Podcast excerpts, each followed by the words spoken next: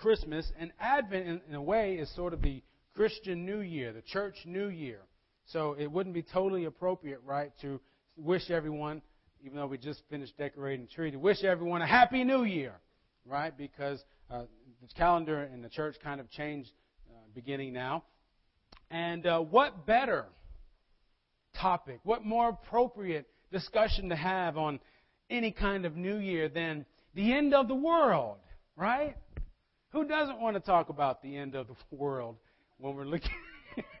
we weren't really taking a vote, but it was sort of. but it was a short week, so that's all I got prepared, Mary. So we're going to go with this. now, a few weeks ago, you may remember we had this conversation about the coming into the world, and we looked at uh, uh, uh, the story that Mark gave us of the disciples and Jesus being at the temple, and the disciples were marveling at the work of the temple, and ooh, ah, Jesus, look at this, this building, and Jesus, in a nutshell, says, well, yeah, look at it now. Now you see it in a while. Now you won't. And he gave some other description. We called that, if you remembered, the little apocalypse, right? And we had that conversation. Well, this new year in our lectionary cycle that we is a three-year lectionary cycle if you're not familiar with it that we take to look at different uh, Bible passages. In year C, which we'll begin today, uh, our gospel that we'll spend so much of our attention on over the next year is the gospel according to Luke, right? In, in year B that we just finished, if you if you were able to catch it, we spent a lot of time in the gospel according to Mark. Mark. Now John is thrown in there all those three years because, as you know, John is just an important book, right? So. So we begin uh, this year by looking at the gospel according to Luke, and that's what we read out of just a few moments ago. And this, what we read, is is Luke's account of Mark's account of his little apocalypse that we read over uh, a few weeks ago. Now, I think you should put these two together. You should kind of compare them. There are some differences. There's some things that are in one that aren't in the other. There's some things that even may sound just a little bit different from the other. I think we would do well to take time to study those. One thing in particular, though, I think that we have today in Luke's account is one thing that's so important for us as we consider whether we want to or not, right, what the what the idea of the end may be. It's a powerful image, I think, and I'm not quite sure why Mark didn't include it. Maybe he didn't know about Jesus saying it. Maybe he didn't realize. Maybe he forgot. Who knows?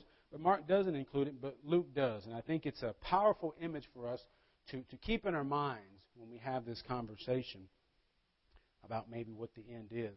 And a few weeks ago, also, you remember, we talked about some of those movies that have come out that have talked about the end of the world, and we, in a way, kind of poked fun at them. And now I want you to realize, though, all those movies sort of have the same theme, right? The world's coming to an end. Ah! Right? So people run and they scatter. But really, does the world ever really end in the stories? No, because then you wouldn't have the rest of the movie, right? What always happens? A, a group of few are able to escape the wrath and destruction. They're able to hide out. And when everything's over, they, they assume they come on out. And amidst all the chaos that's there, they're able to stand up. And then it's their responsibility to rebuild, right, and to carry on. In a way, signifying that there is hope, right? Nobody wants to go watch a movie that really ends with the end of the world.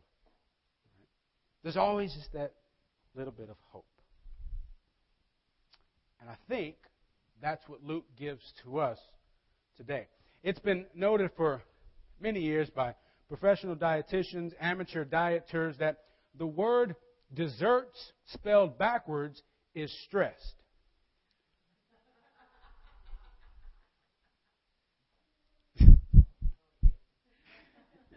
Yes.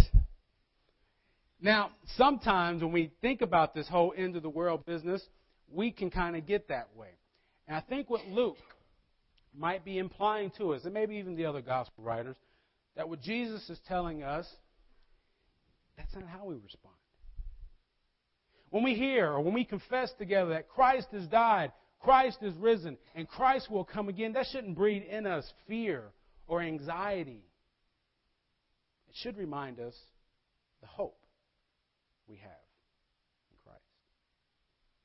it should remind us that in the very end, as much as today, God is, and God has always been, in control. So we don't have to be fearful. Instead, we can remember what Jesus said when he reminded us. Now, when these things begin to take place, stand up and raise your heads because your redemption is drawing near. See, this isn't something we're trying to avoid. This isn't something that we're just terrified about. In fact, it's quite the opposite. That when we see these things come to pass that perhaps Jesus might have been cluing us into, maybe in a way we're supposed to rejoice and be hopeful and be ready. Now, we can talk about hope in the future all we want about that last day and soon and very soon, right? Like we're going to uh, sing in a little bit. But sometimes what we need to hear is right now, at this very moment, there's hope. I'm persuaded to think that so many of us in the church are not ready for the end to come because we haven't maybe heeded what Jesus was trying to tell us. See, in all this uh, end times theology and all this uh, uh, biblical prophecy, prophecy expertise and all these types of things, what I miss so much is some of the words that Jesus gave us. I don't know that the goal is for us to try to look back and say, hey, this happened in history and this means duh. I don't think we're supposed to spend so much of our energy and efforts and time into figuring, okay, this person meant this and trying to arrange this. The problem is people have been trying to do that for over 2,000 years. And here we are. I think what Jesus would remind us is that that's not our job to do what our job to do is to be ready and to be in prayer. And I don't think so many of us are ready for that last day because we haven't figured out how to be ready today.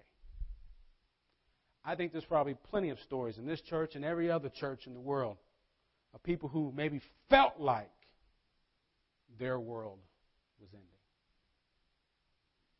Or, or maybe even wished their world was ending it's in those times mostly that we're familiar with people, you know, coming to prayer and, and maybe asking the questions, God, why is this happening? And why are you doing this to me? And what's wrong with me? And what's wrong with you? And why, why, why? And I don't think those are incredibly wrong questions to ask. But I think, though, that when we can understand what Christ might be reminding us, I think maybe in those times, the better question we can then ask ourselves is God, what can I learn from this? God, what can this teach me about you or even about me and our faith? See, Jesus doesn't tell us to be so concerned of trying to pinpoint everything about uh, what may or may not be going on in the world. What what I think he wants us to know is our job is to be prepared. And the way we prepare is to be in prayer.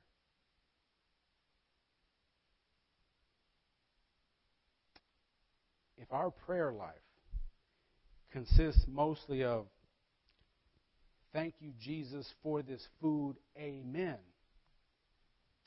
I don't know if we quite get the connection that Jesus might be telling us. I think we might be called to a greater idea of what prayer means for us. Prayer is not the quick fix out of a hard time. Prayer is not the uh, make it all right when nothing else seems to work fix either. Prayer, I believe, in, in many ways, is a gift that we have from God.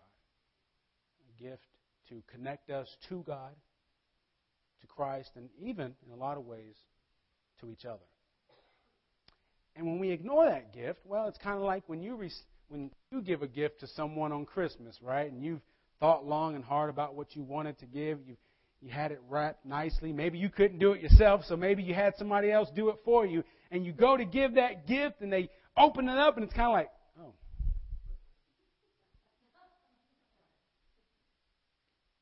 And Yet many times that's the way we treat the gift of prayer.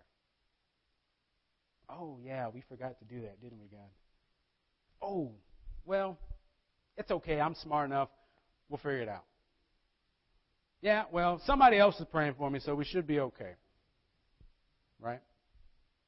Well, maybe. But then we don't take the gift. And the gift was given to all of us.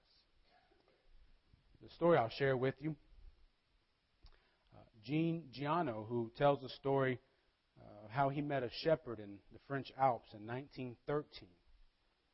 And uh, in this area where he was, uh, deforestation had, had wiped everything out in this land, and no more trees, no more, no more anything, no more foliage anywhere, and uh, in this area where they were. And consequently, what happened is all the villages who were were there, the people, well, they had nothing else to hold on to. The wind would come, and of course, the wind has nothing to hold it back, and so winters became just fearful, and so they had to leave. And so the land was left barren, no people, resources began to dry One day, as Jean is out uh, mountain climbing, he comes across this uh, shepherd, and through a conversation, gets invited to spend the evening uh, in his hut there on the mountain.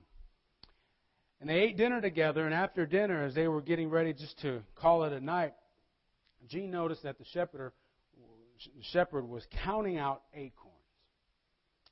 And later, what he came to find out was that each night, the shepherd would count out 100 acorns.